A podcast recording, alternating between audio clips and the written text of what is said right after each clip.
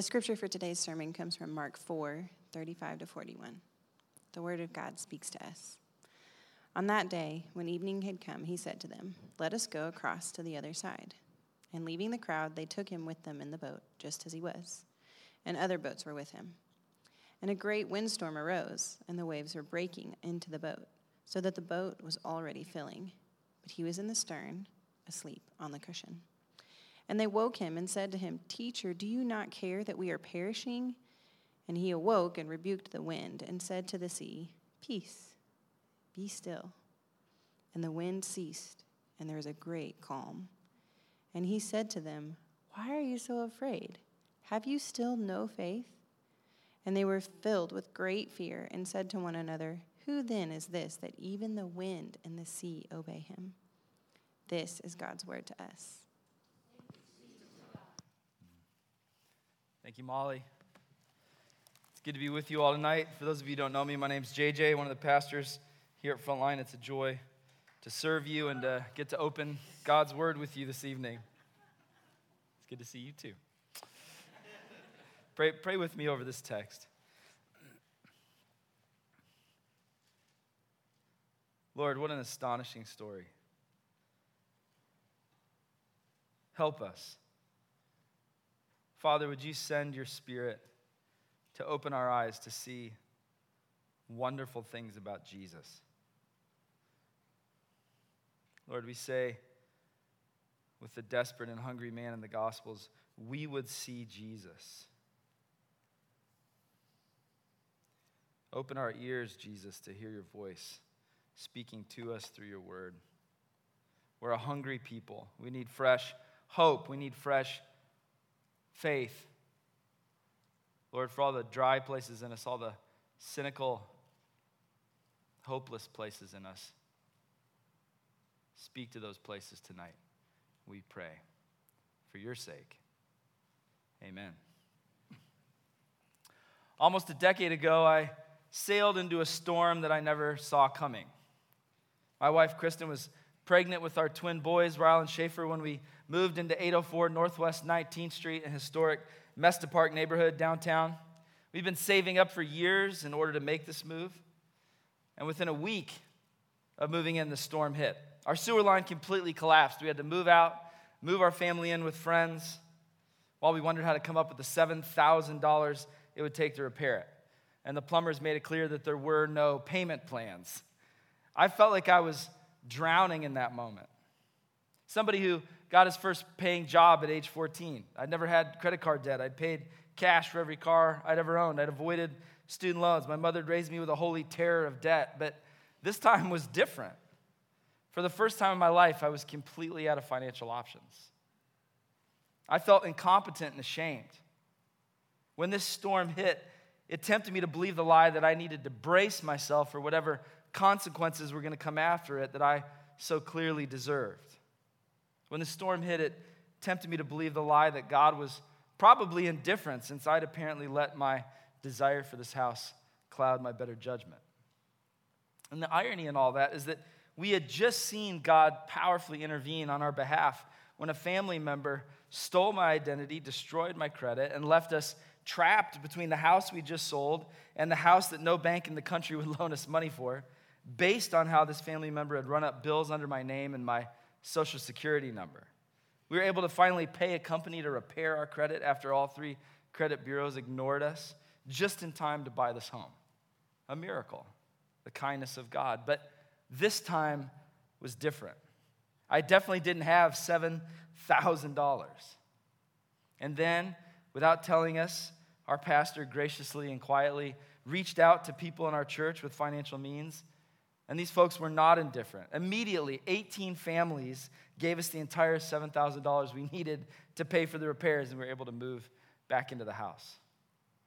18 thank you letters later, I noticed that I still felt unsettled.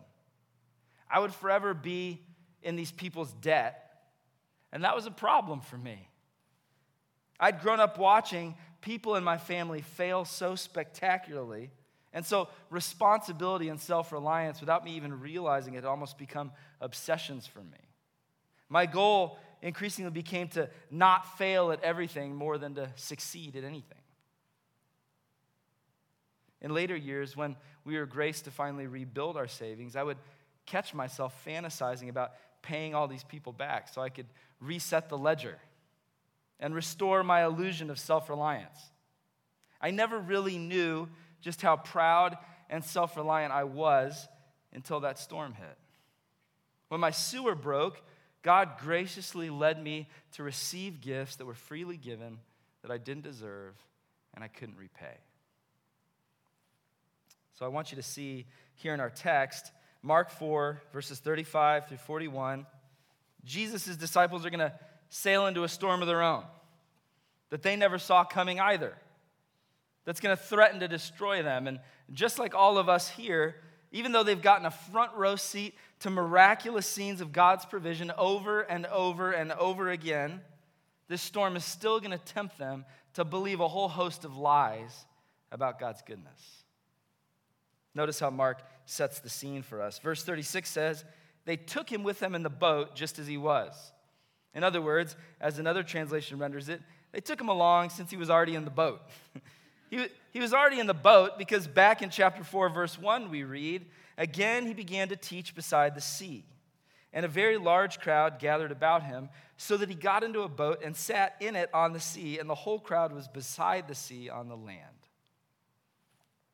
Why does Jesus ask them to leave the western shore of the Sea of Galilee and head to the eastern shore? This wasn't a small pond. The Sea of Galilee was over 30 miles long and 12 miles wide. It would be the equivalent of trying to sail from Edmond all the way down to Norman. This was a large body of water that was subject to frequent and sudden storms. Why would Jesus ask them to take this trip? Well, we notice again in verse 36 leaving the crowd, they took him with them in the boat. They're probably, at least in part, just trying to catch their breath, to catch a break, to leave this crowd that Mark 3:20 tells us was pressing around so hard they couldn't even eat. And they didn't know it yet, but while they're sailing away from the chaos of the crowd, they're actually just sailing straight into the chaos of the storm. And isn't that true for all of us? Suffering rarely gives any of us advance warning. Verse 37 the waves were breaking into the boat so that the boat was already filling. Of Jesus' 12 disciples with him, we know at least four of them, two sets of brothers, Peter and Andrew, James and John, were watermen. Their livelihood, their vocations, their entire lives were in and around this body of water. In Mark 1, we saw Jesus literally calling them away from their fishing nets. Several other translations render it something like, so the boat was nearly swamped.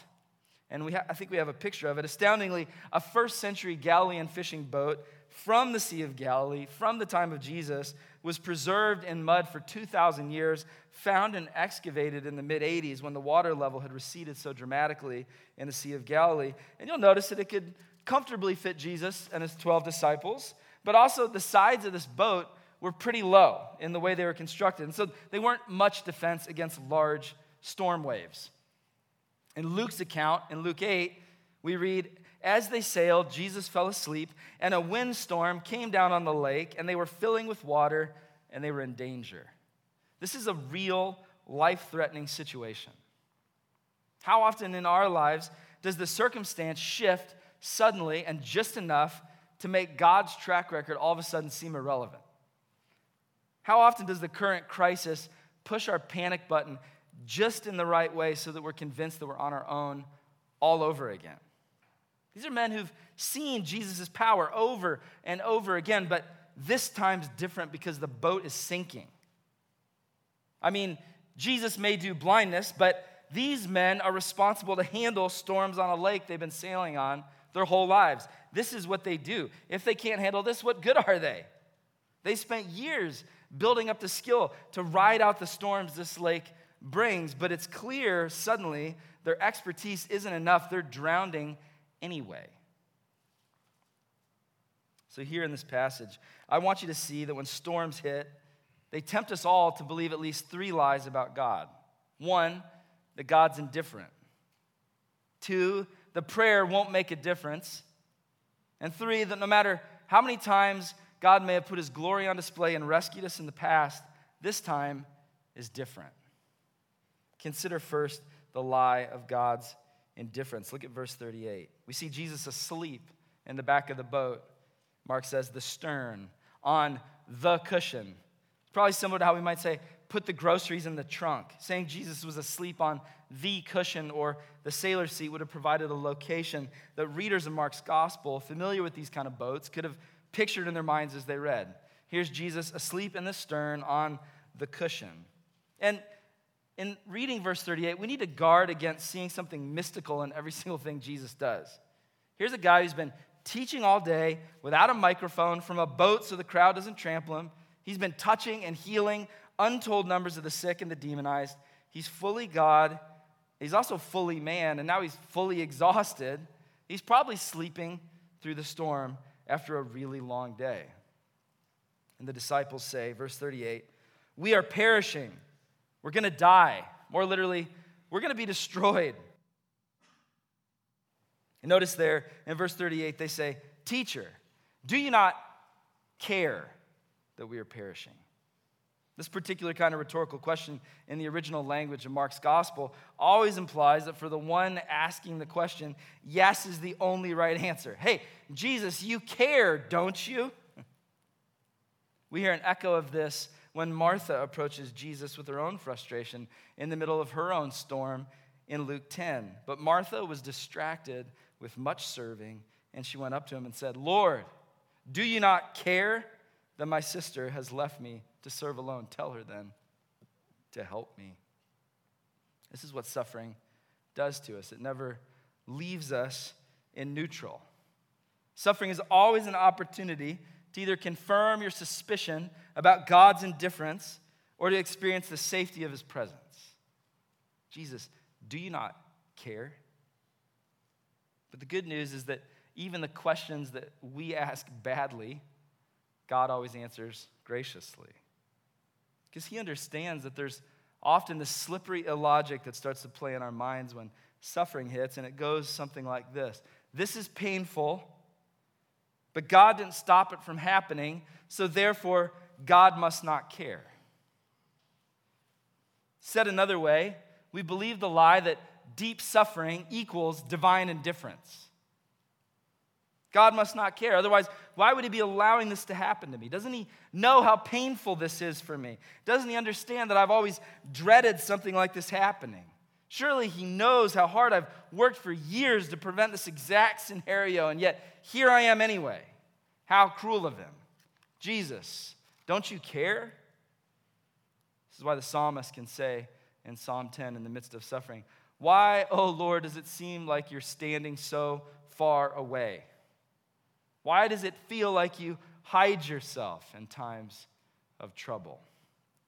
Some of you know the story of C.S. Lewis, who tragically lost his wife, Joy, to cancer. And at that time, he was perhaps the most famous Christian apologist in the West, previously converted as an atheist professor, a top scholar in his field.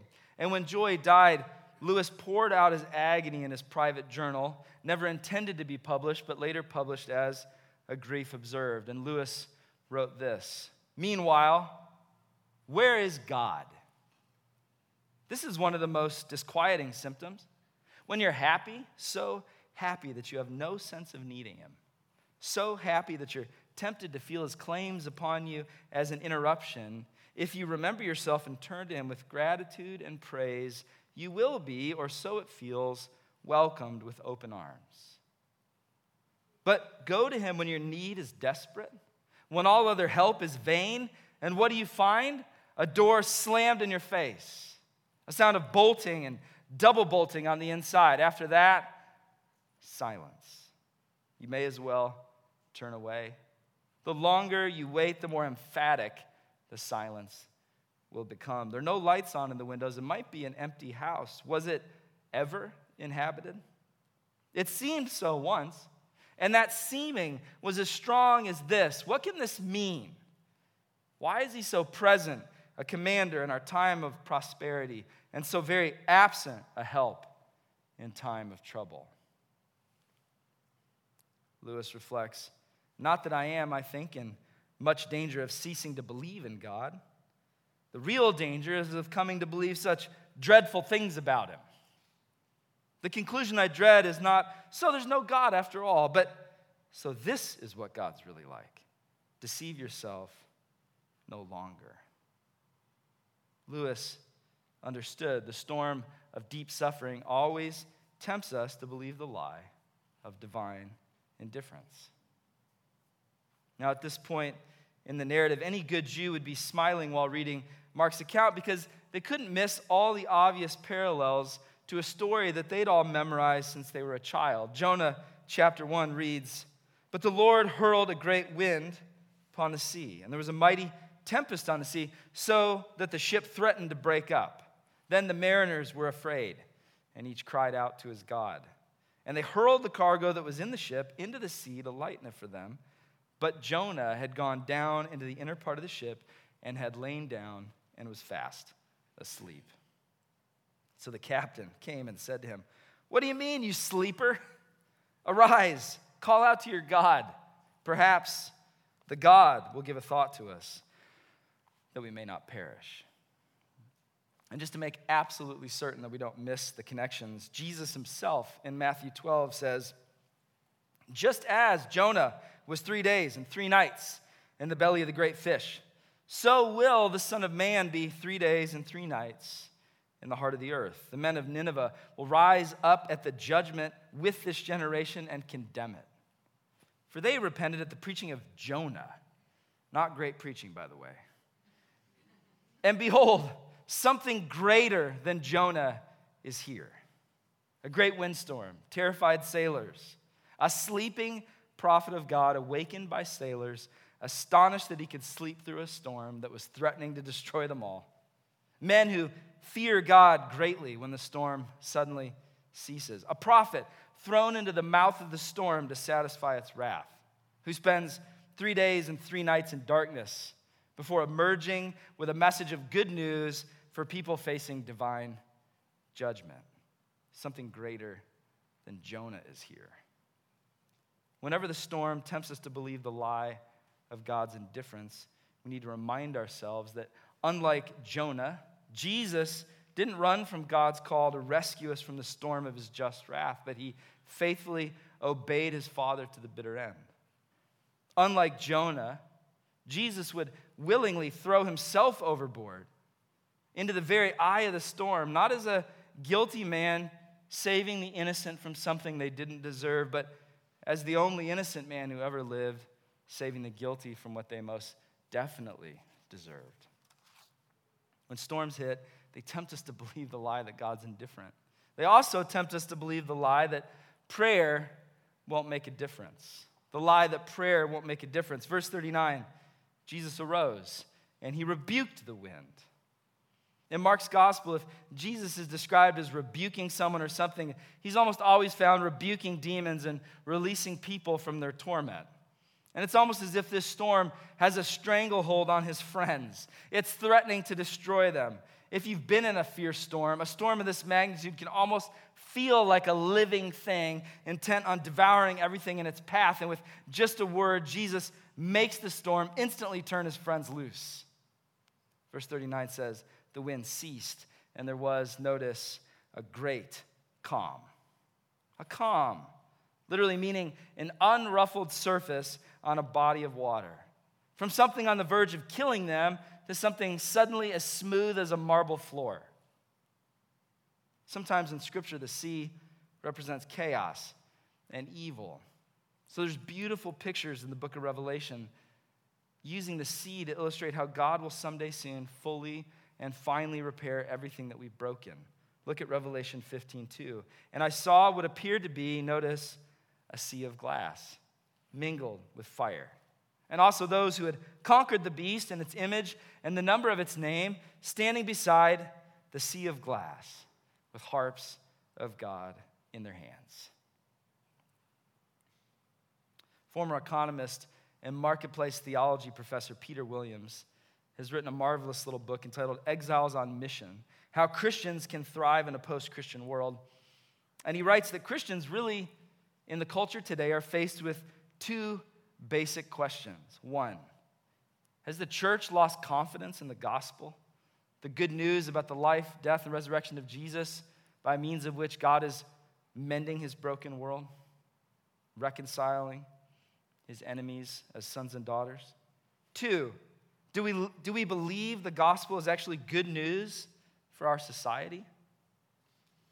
If we're honest, William says, we might feel our society doesn't really need the gospel. Does the gospel have anything to offer? Have we outgrown Jesus now that we have nanotechnology and artificial intelligence and DNA sequencing? In other words, Williams is pointing out here in the West, many of us are just not really sure what Jesus is good for anymore. Like these sailors, we're so competent. We've exerted such seeming mastery over the created order that when suffering hits, we find ourselves in a hospital asking doctors in shock, Isn't there anything you can do? And we're stunned when they soberly shake their heads, No. There's a whole lot of modern secular frameworks that you can adopt that'll sail easy on a clear sea. But only Jesus can command the storm. What you're living for, what you're relying on, is only really going to be tested for what it is in the storm. And I'm not talking about trying to find some kind of spiritual anesthetic, some good luck charm that's going to make you and everyone you love immune to suffering. There's no such thing. What I'm asking is when you're in the agony of grief and you feel like you're going to drown, well, the thing that you've decided gives you meaning and fulfillment in life actually come and hold your head above water? When storms hit, we're tempted to believe the lie that prayer won't make a difference. Because we live in a modern Western culture where we're more in danger from the things we're good at than the things we're bad at because we tend to subtract God out of the places where we're competent and confident. But God won't be subtracted out. He won't let us live the lie of self reliance for long because He loves us too much. He knows that it's an illusion that's going to badly blow up in our face when we least expect it. One of the biggest reasons why we believe the lie that prayer won't make a difference when storms hit is actually because of the third and the final lie that we see here in our text the lie that this time's different. This time is different. Verse 40 After he calms the storm, Jesus asks his disciples, Why are you afraid? This word can carry with it the idea of cowardice or a lack of self confidence. And here, Jesus actually connects it to trust. Why are you still lacking courage and confidence in me? Verse 40 Why are you so afraid? Have you Still, no faith? Do you still have no faith even after all you've seen? Jesus isn't trying to minimize the storm, he's triggering their memories of his sovereignty. In verse 35, he had just said to them, Let's go across to the other side. And he meant what he said.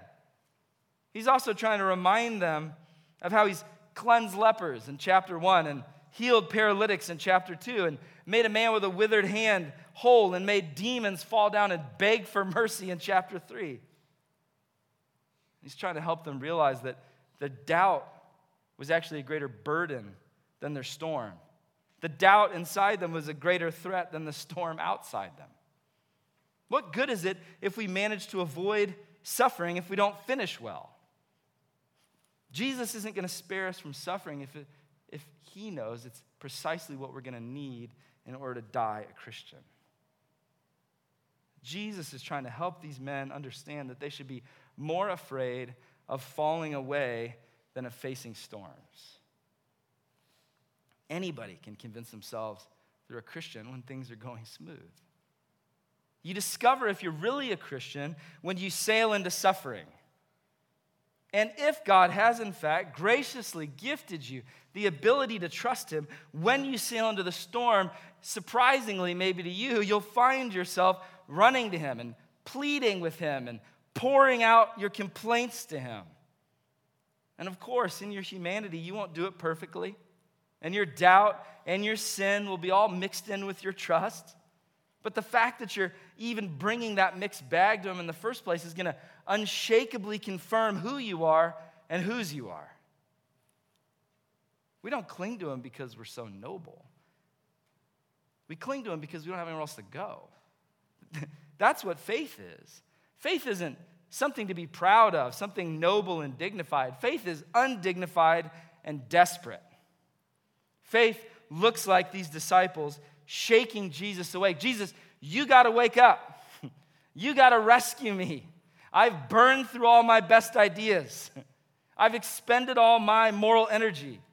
I've been frantically trying to tip the scales in my favor and outweigh all of my secret shame with just enough do gooding, but it feels like trying to carry water in a wicker basket. You have to intervene. They'd have never discovered how easily Jesus can lead the whole universe on a leash unless that storm had first gotten them by the throat. God wasn't so much sending them some kind of coded message through the storm as he was making them into something through the storm. They didn't know it, but they actually needed faith more than comfort when they set sail. They actually needed deep roots more than they needed an easy day. Verse 40 Have you still no faith? Faith's the word as most of you know, that's used in our culture to mean almost anything, which is really another way of saying that it means almost nothing. But in the Bible, faith is simply trust. Who you lean into and rely on. Who or what you're counting on to come through for you in the storm. In the Bible, it's not about how much faith you're cranking out, but whether you're putting it in the right place, the right person. And what Jesus is constantly trying to get his hearers to understand that if you're putting your trust in the right person, you just need a speck. Faith isn't effective based on its size, but on its source. Verse 40 Have you still no faith? In other words, after all I've done, do you still not trust me to take care of you? Contrary to what authors have been writing for decades and centuries, faith is not actually opposed to reason. We are. We're the unreasonable ones. Biblical faith is actually the most reasonable response to the most reliable person who's ever lived. All throughout the Older Testament, God is portrayed as this faithful husband who keeps scratching his head in bewilderment at his chronically cheating spouse because he, he gives her everything and then she pours scorn on his love and his fidelity. Responding with trust and fidelity to the graciousness of Jesus is actually the most reasonable thing that you can do. Our lack of faith, our doubt, is not reasonable. It's really just a form of spiritual amnesia. Jesus knows his disciples are forgetful people. His question to them, his question to us, is an invitation to remember. Faith's not a leap into the dark, faith is a wrestle to call to mind what God has undeniably done right in front of you time and time and time again. And sure, part of growing as a Christian involves learning new truths about God and diligently practicing virtue, working out your own salvation with fear and trembling, knowing that it's God who works in you both to will and to do, as Philippians tells us. But a large part of dying a Christian is not so much learning new truths, but continually remembering old ones often throughout Scripture, the opposite of faith is forgetting. This is why Judges 8:34 can say, "And the people of Israel did not remember the Lord their God, who had delivered them from the hand of all their enemies on every side." Why are you so afraid? Have you still no faith? Our faith fails because we forget. The way we fan our faith back into flame is we fight to remember. So finally, his disciples, verse 41, can only stand back and say, Who then is this? Who then is this? Suffering is always an opportunity for us to either confirm our suspicions about God's indifference or experience the safety of his presence. Verse 41 And after Jesus calmed the storm, they were filled with great fear. Notice verse 40, Jesus asks them why they're so afraid and failing to trust him. And then verse 41 says, in response to his miracle, they are filled with great fear. Well, this is obviously a different kind of fear because this fear is producing awe and quiet wonder instead of the terror of impending death. And the fact that this word fear is used throughout the Bible for both good and sinful things is one of the most confusing things in the whole Bible, let's be honest. But if you take the time to unravel it, you'll find that it's also one of the most profound things in the whole Bible. Theologian Michael Reeves can help us here. Notice what he says. The biblical theme of the fear of God helps us to see the sort of love toward God that's fitting. It shows us that God does not want passionless performance or a vague preference for Him. To encounter the living God truly means that we cannot contain ourselves. He's not a truth to be known unaffectedly or a good to just be received listlessly. Seen clearly, the dazzling beauty and splendor of God must cause our hearts to quake. The same word can be used for both right and sinful fears, anything from bone melting dread to ecstatic jubilation. It's used negatively in Isaiah 33. The sinners in Zion are afraid. As a sailor who's drowned. I can shake in terror as a soldier might under heavy fire or as a sailor who's drowning. But I can also quake in overwhelmed adoration as when the bridegroom first sees his bride. That's the fear that's taken hold of them now. The terror of death has turned into the quaking of overwhelmed adoration as when the groom first sees his bride. So they can marvel out loud in verse 41 even the wind and the sea obey him. And now these men have to add another category to their conception of what Jesus has authority over. When Jesus yells a dead man's name, they've learned that he gets up and walks out of the grave. They've learned that when Jesus tells a 64 square mile storm to be quiet, it goes like glass. When he tells blind eyes to see, they drink in color. When he tells lifeless legs to walk, they get up and dance. So, the question that this text is driving you to today is what in your life are you still believing doesn't obey Jesus? What in your world are you sitting here tonight still thinking wouldn't come if Jesus called? This narrative proves for us there's no storm that you're ever going to sail into that's stronger than the voice of Jesus. There's no suffering you'll ever face because it slipped past Jesus. When these men realize it, all they can say is, Who then is this that even the wind and the sea obey him. Pray with me. Lord, we're stunned by your power. In a technological world that's counterintuitively filled with so much loneliness, depression, anxiety, fear. We stand in awe of your power. But even more than your power, Jesus, I'm struck by your presence. I think I could get my head around power, but I'm astounded that you would pay attention to us.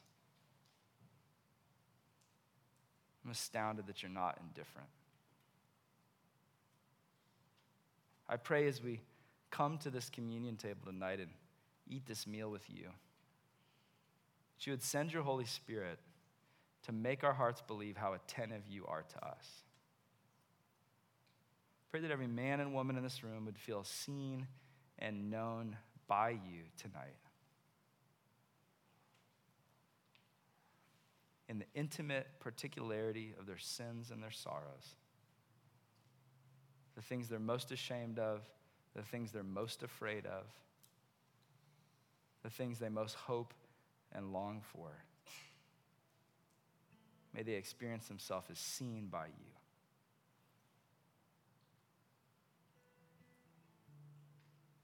Father, make it so for Jesus' sake. Amen. I invite you